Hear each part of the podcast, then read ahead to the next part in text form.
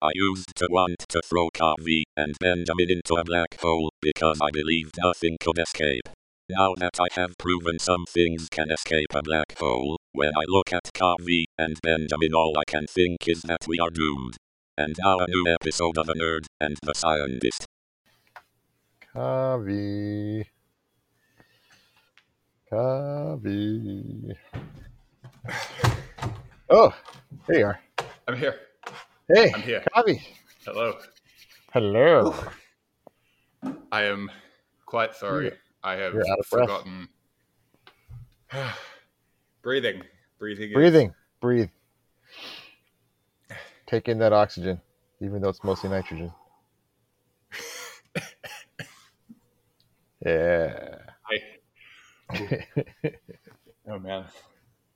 You're right? I'm fine. Uh, how are you? I'm all right. I'm excited about today because today we're recording stuff about science, and that makes me happy. It makes me excited. Yes. Science. Yes, I forgot today we were recording an episode. I knew I had something on this morning. I know, I know. Or this afternoon, for those of you who are not in Australia while we're recording this. like that, it makes a difference. I, wa- I wonder what, what fraction of our audience actually is in Australia. Ah, I love having that af- information at our fingertips. it's a long story for our listeners. We'll tell you another time. It's great. It's straightforward. We we the same platform that we use to upload the sound files, the the MP3 files to Mhm. the various podcast platforms. Yes. um, also gives us analytics. It also shows us how many of you fine people are listening to our show and where you live. It's not a joke, everybody. We can actually zoom in to the actual address within a block, I think, of where you are when you're listening. That's actually really, really fun. Uh, just so you know, it's not like a moving target. We can't see where you are, but we know where you are when you push play. And then we go to there. And then we find the window. And then we Yeah. look in. And then offer you all kinds of free swag because we know you like our show. Maybe maybe I'm just imagining it, but that whole description sounds like suspiciously a lot like Santa Claus. he knows where you are. He knows what you're doing. and he He'll knows if you're in listening to through- the podcast about science. I hope. In our eyes, that's considered being nice. But then he'll just like come in through any opening in your house and then leave you free stuff. Does he do that? If there's no chimney, he just finds another way to break in. I'm not up to snuff on Santa lore. Um, I don't know actually. Has anybody like academically addressed that? Like, how do children in apartment buildings or in most modern homes that don't have chimneys, like through the through the garbage chute? Maybe I don't know. I. I'm sure he has a very fancy way of magically teleporting because Santa's kind of cool. I think. Sorry, I've totally I've come in late, out of breath, and totally derailed the episode four minutes in. You know, it's only October and we're already talking about Santa, so Oh, we are way off the rails. Join us in November when we talk about Valentine's Day. You know what I, I found out today? I, I not found out. Like it wasn't a secret being kept. I just didn't realize. Um, the uh, the the pale blue dot photo, Mhm. um, right, which was taken by the Voyager One probe of the pale blue dot that was Earth, um, Yes. was taken on Valentine's Day. really? Yeah. Wait, the photo was taken on Valentine's Day or received it on Valentine's Day? So those are two separate things. I know. And I also, know. I, it was as a I- compilation of multiple images. I Mm. believe the photo was taken. Um, yeah, with with the um, the travel time from you know out by the you know the orbit of of Saturn um, or Saturn for our American listeners. Um, the yeah the travel time would have been gosh uh, several days right um, i think off the top of my head maybe that's wrong I know that Jupiter is 48 light minutes from the sun, and Saturn is considerably further than that. And oh wait so if we're still talking the light minutes at jupiter scale so it, it would maybe it would still be within a day it could only be a few light hours yeah, um, the distance why If do I know it's there was a 48 light minutes? Oh. that we could use to tell us the light distance to the planet Saturn. Like, why don't we have this ability? I wish there's like some kind of, I don't know, global network of just all the knowledge. Oh well, guess we're gonna have to. I guess we'll never with, know. We'll have to guess with sticks. Yeah. yeah. Well, according to my uh, abacus calculation here, it is yeah around an hour, hour and fifteen minutes. Um, Mm. The kind of light travel time. So yes. So uh, if the photo was taken on Valentine's Day, unless it was taken, you know, after 11 p.m. on Valentine's Day, it would have also arrived on Valentine's Day. Um, I yeah, am going to so look into this. the signal would have taken about an hour and 15 minutes to get all the way from uh, Saturn um, back to Earth. Um, and it's beautiful. If, if anybody listening has not seen the pale blue dot photo, um, stop what you're doing. I mean, stop everything. Well, not everything. Keep breathing and keep listening to the show. But Right. s- separately, Google the pale blue dot photo it's, a just beautiful, beautiful photo. It really, really was. The Voyager one had finished it, right? Was Voyager one had Mhm. finished Yeah. its grand tour of the outer planets, and it was had nothing left to do except carry its famous golden record into space. No one knew where, and so while we still had decent control and decent, uh, uh, uh, you know, a good, a decent, good view of the Earth or the solar system, uh, the decision was made for the Voyager spacecraft to literally pivot and face backwards towards where it came from and took a picture of our solar system. It did not take a picture of Mercury or Venus because at that distance, they were practically right next to the sun, and that would have burnt out the uh, camera, as I recall. But it got Earth, and it got Mars, and it got Jupiter. I think it got uh, Saturn as well, and Uranus and Neptune. And um, and uh, it was a it's this great photo, like this little family portrait. It's really really cool, and the pale blue dot image is very famous because, as luck would have it, at that one moment on Valentine's Day, apparently, uh, everything had lined up just right in such a way that there was a sunbeam right right across the screen where the Earth was, so it kind of made it a little extra special. That's a good. It's a good photo. It's a good photo. It's a good photo. You give me chills as well because, like Carl Sagan's description. Ah, yes. right. It was it was a huge it was a huge effort to divert the resources um, necessary to, as you said, you know, to, to pivot the Voyager Mhm. One spacecraft around, um, right? Because this wasn't the point of the Voyager One mission. Um, to turn it around and to take a photo of the direction it was coming from, and just Carl Sagan's description combined with that effort, he, just managed to. I, I, I don't know, like the man the man was a poet. The He way that he just described, you know, those few bluish pixels that Mhm. were Earth as being, you know, uh, all of humanity, everyone you've ever known or ever will know or, or ever knew, you know, on this tiny speck of dust suspended Yep. in a sunbeam. Like I'm not doing it justice. Um, go Nope, go find the not. recording as well. nope, you're not. I won't even try to do the impression. I'll leave that to um to to more talented people than myself and or ge- generative AI, AI tools. funny thing about that photo is um, after the Grand Tour primary objectives, which was just Jupiter and Saturn, um, they tried to get uh, everyone to agree to turn Voyager around and take a look. But there was opposition. It wasn't science, people said. There's no real reason to do it. So it Mhm. drifted on. It passed Uranus. And then again, Carl Sagan and the rest. Please, let's turn around and take a family photo while we can. And everyone said, no, no, there's just no science to it. And then Just like finally, family photo, right? Right. And so when they passed Neptune, they asked again.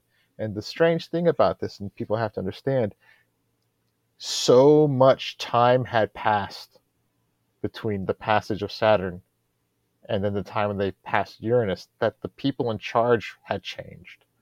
And then when they passed Uranus and more time, it took even such a much longer chunk of time till they got past uh, Neptune. And again, the people, the hierarchy of the people in charge of various departments had changed again. And this time it, it lined up with some like minded people that all thought, yeah, okay, that's a good idea. And that's when that's why it happened. And I it's everything just it all shaped up really nicely. I liked it. I, I liked it. I'm a fan. it is it's it's it's definitely a really good point that you're making about how you know these these endeavors um, in space they they don't always scale to you know um, human timescales in a in a reasonable way in a way that we can relate to right so Mhm. um, you know for for, for NASA budget to be tied to a four year uh, term, you know, like a presidential term, um, it doesn't make sense because, as you said, these, these missions in some cases take decades, and that's not because you know folks at NASA and JPL and other um, you know public and private organizations are not working hard enough. It's just yes, space big, space space, very big, Space, space so big. so big. Spa- so big. Uh, I know that the, the New Horizons spacecraft that went to Pluto, I know it launched in May 2006. That's when my daughter was born. I thought, what a great month. I became a dad, and there's a spacecraft going to Pluto, which is still a planet, people. And then it took 10 years. 10 years. and then it got there right around my daughter's 10th birthday, around or shortly uh, thereafter. And I was so excited to tell her, this left Earth when you were born. And she didn't care. But it is okay because it helps me keep in my mind how long it took. And this is one of our fastest traveling spacecraft ever. And it still took 10 years to get there. And it took people to monitor it and uh, track it the entire time. And it was taking pictures the closer and closer it got to Pluto. And it took people to uh, take those photos and people to analyze those photos. And again, human timescales and spacecraft timescales are vast, vastly different things. Be honest though, do you use your daughter's age to remember how long since New Horizon launched, or you use the age of New Horizons to remember your daughter's age?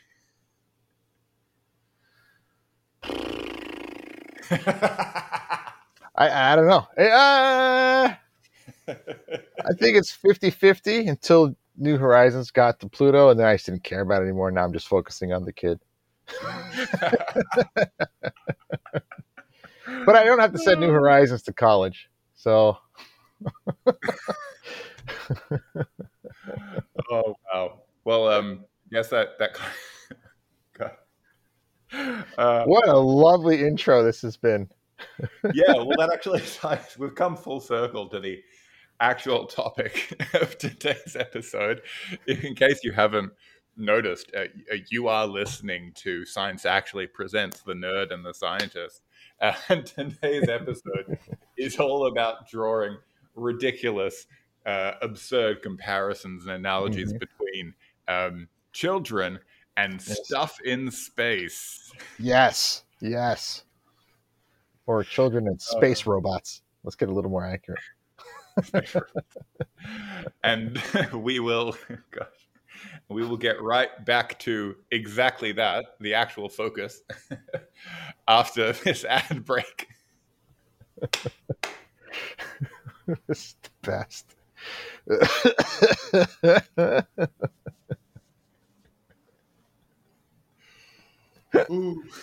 Woo! Oh man, I don't know. I, should, we, should we make up a commercial and just keep laughing?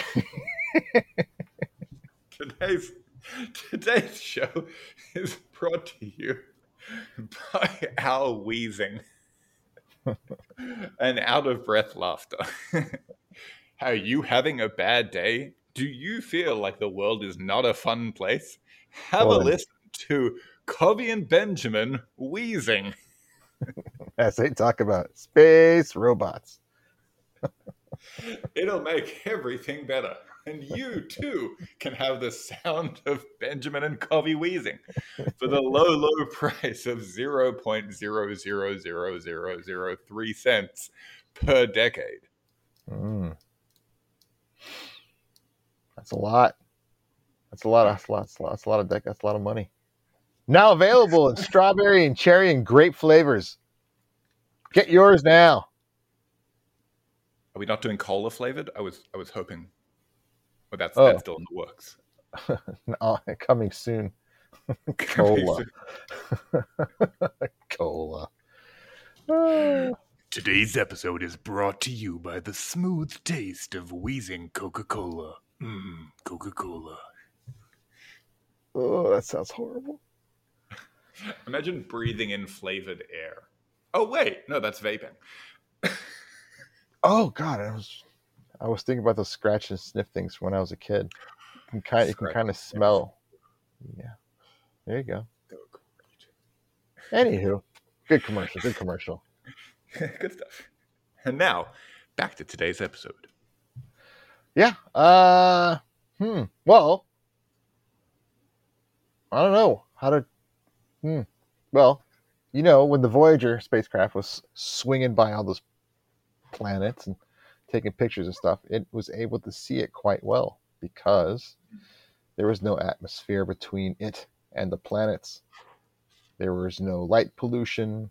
There was no atmospheric turbulence. There was no clouds in the way. Well, there are clouds on the planets themselves, but it had quite good seeing, as the terminology goes, for people who look at the stars through optical telescopes. Kovi has excellent seeing all the time because he uses radio telescopes, which is Oh. awesome. I thought you meant because I didn't have glasses. Oh, all right, because he doesn't also have glasses. I have glasses. Kovi does not have glasses. He has radio telescopes. Those are your options, people, when you get a little bit older. Do you want glasses or do you want massive arrays of radio telescopes that can see the beginning of time? Your choice. One option is clearly superior. That's gotta be my favorite thing I've said all day. Yesterday, though, was even better. All right, moving along. Sorry, yes, go on. Anyway, good seeing was the uh, original idea for today's episode. But instead of staying on topic, we just decided to just riff. It was a good riff. It was an excellent riff. Excellent. Hey, did you know that the further away you get from a city, the better you can see the stars? The idea for this topic came up from uh, my chatting with Kovi before. I went to a Pinnacles National Park here in California over the weekend, and it was freezing cold, and there were no clouds, and we were camping in a bit a little uh, a little valley, and the night sky was amazing, black, black, black, stars that you just cannot see in the city. I was able to just with my cell phone, just aim up, take a snap, and I got pictures of the stars and Jupiter, and it was amazing. I mean, I couldn't see Jupiter in detail, but I knew the bright one was Jupiter, and that was uh, what we want to talk about today. Just where can you go? What can you do to get good seeing of stars when you go look do your little backyard Yeah. astronomy. It's um, I, I feel like every time there's an astronomical event that's interesting enough um, to get picked up by you know local newspapers and such, I always get messages from you know friends and family members who are saying, you know, where where can I see the meteor shower? How can I see the how can I see the thing? Right, a full moon or a full blue super hyper mega moon or what, whatever it happens to be, right? And and the short answer is um, you just want to get as far away from light pollution as possible. Um, so yeah, Benjamin mentioned that I'm I'm a radio astronomer, so I use radio telescopes, and, and radio telescopes have to be built out in the middle of nowhere because you know you don't want to have radio noise, right? So radio is just a different type of light, just with longer wavelengths, and so yeah, you you know you, you don't want to have Wi-Fi signals and and and you know cell phone uh, signals and and all of these radio wave uh, light pollution to disrupt the radio telescope. And so, in the same way, um, for an optical telescope um, or for your own eyeballs, uh, when you want to see, yes, your eyeballs right there, um, when you want to see any sort of interesting thing in space, just try to get to a place that's um, as far away from uh, light pollution as possible, so away from big cities and street lamps. Um, you also want to make sure that if you need to use light to see something while you're out there in the middle of nowhere, try to use a red uh, light or something that's like low brightness, um, because you know otherwise it will ruin your night vision. Uh, that's kind of like I guess the main, the main thing that you should do to see these things. But gosh, it's just it's spectacular, isn't it? Like the difference. It is. It is different. In the city at night, even with the most light pollution, you can still see little twinkles in the sky. But like Kovi said, you take that time, you drive out a ways, and you're far from a big city, you might see a little glow maybe on the horizon. But looking up, you are just amplifying that natural light from the stars, and it's you you you start seeing structures and you start seeing that big stripe of the Milky Way across the sky, depending where you're looking. Um, it's incredible to see, and um, it gets to a point you could even see with the naked eye, maybe possibly a satellite or two streaking across. Uh, it's easier to see a shooting star.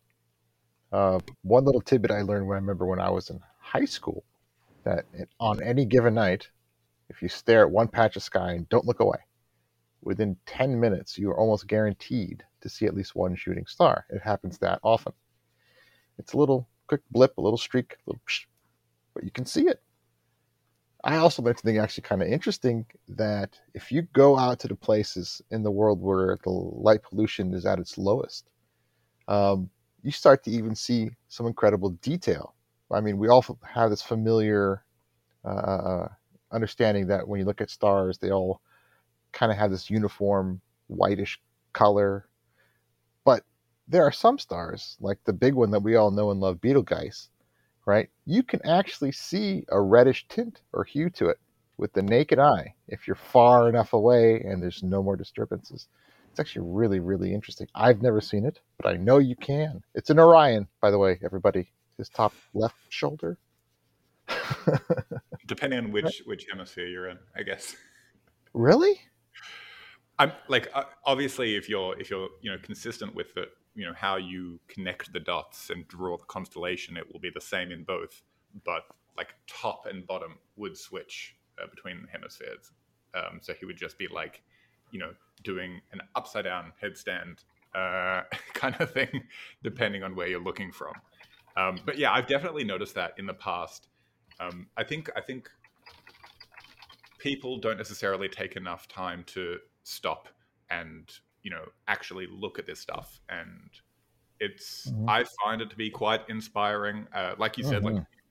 you can do the same thing with the planets you'll notice that normally um, depending on the time of year and, and also you know how close you are to to sunrise or sunset um, you know you can see planets like mars jupiter saturn and sometimes venus um, and they'll be bright. You'll notice their movement if you stare at them for long enough. And also, Mars, I generally tend to find I can pick out Mars as being, oh, that bright one, it's probably a planet because it's so bright. And also, you notice the reddish tinge, and you know, Mhm. nine times out of ten, uh, I'm I'm right on that. It's awesome. I love it. Jupiter for me is the one I'm usually pretty decent at picking up. it's just I, I, I well when you look at the stars and or think about the stars or read about this night sky as much as Kovi and I do, especially Kovi, um, you kind of tend to pay attention to little things like is Jupiter going to be up tonight? How close to the horizon? Whatever, and then you, you go out at night. And you look, oh, there it is, just like I kind of thought it would be. and yeah, what you were saying about the um the the shooting stars and the streaks and stuff. Mhm. Um, I it's it's almost like the the harder I go out of my way to look for for shooting stars, the less I find them. But whenever I just try to take a long exposure photo, and uh, most phones um, these days have that capability, right? Um, so, like I know on uh, the Google Pixel, um, and I think the iPhones as well, you can do like a, a few minutes of exposure in like an, Mm. either an astro mode or a night mode. So I think I can do up to like four and a half minutes on my phone. Um, you know, just place it on a rock or on a tripod or something to keep the phone stable. And every damn time you'll get a satellite streak. Like I actually, astrophotographers, I found out actually refer to this as photobombing. It's astrophotography photobombing. I learned this in preparation for this episode. That's the one thing I found out that just made me laugh my ass off. it's called astrophotobombing. There's nothing you can do to stop it No. because we have uh, so many low orbit satellites. Um, Mhm. uh, being launched in clumps, big groups. The technology behind it is astounding, and something like Starlink from SpaceX, the service that it provides is amazing. But they pump out so many of these satellites so quickly, uh, they literally call them constellations because they're a great group of them just whizzing around the planet at all times in low Earth orbit. So they're small, but they're still close enough that they can reflect the light and just take a gorgeous astrophotography photo and streak it right right down the middle. It can get yeah pretty frustrating. And also for for radio astronomy um Mm. you know you'd think oh okay so it's not reflecting light but it you know it's still giving off a, a, a digital signal a radio signal.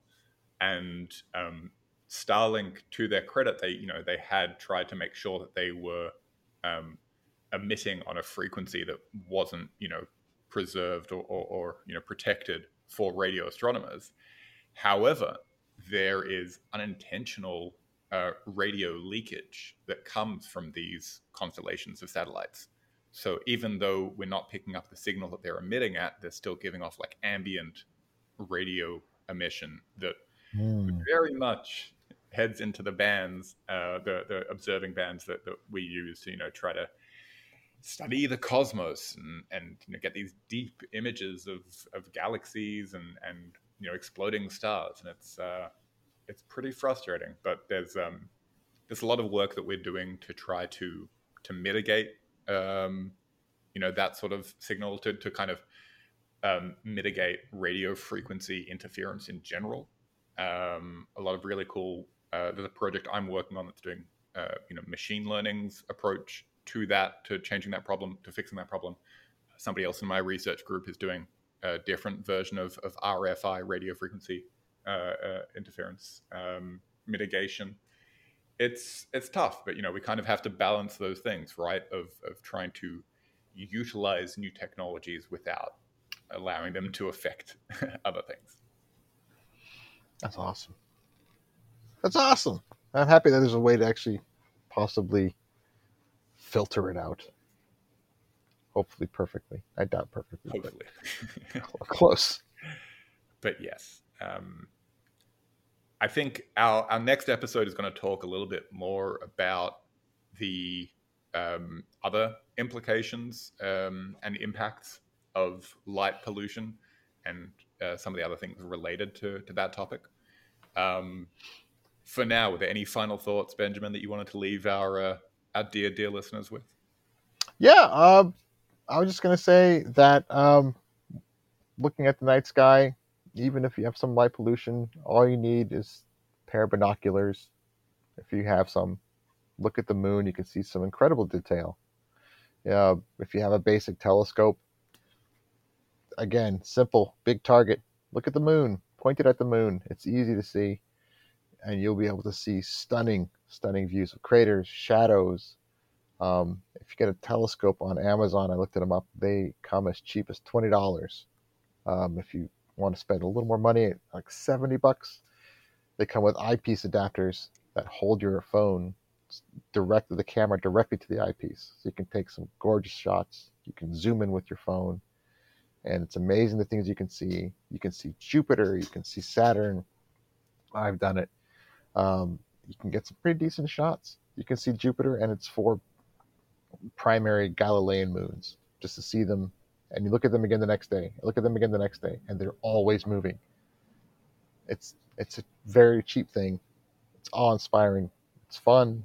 If it's not too cold, you can be out there for a good long while. Enjoy. Drop me, drop, drop me your handles, Kovi.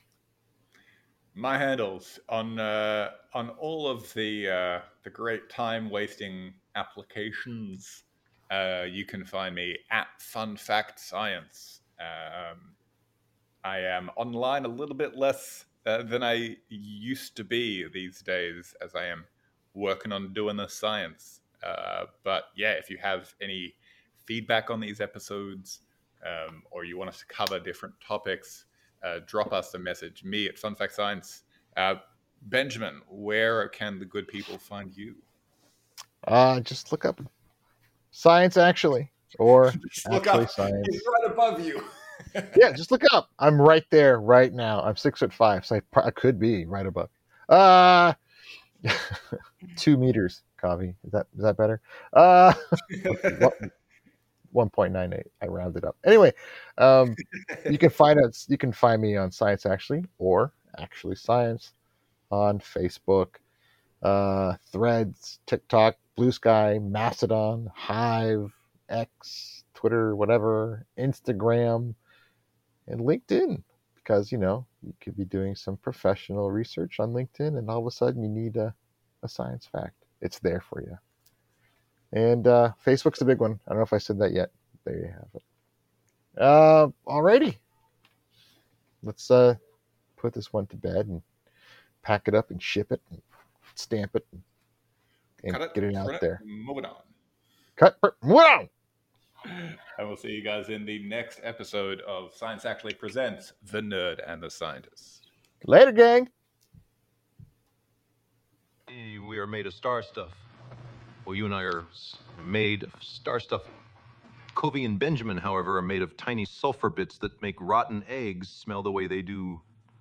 Trust me. It's science.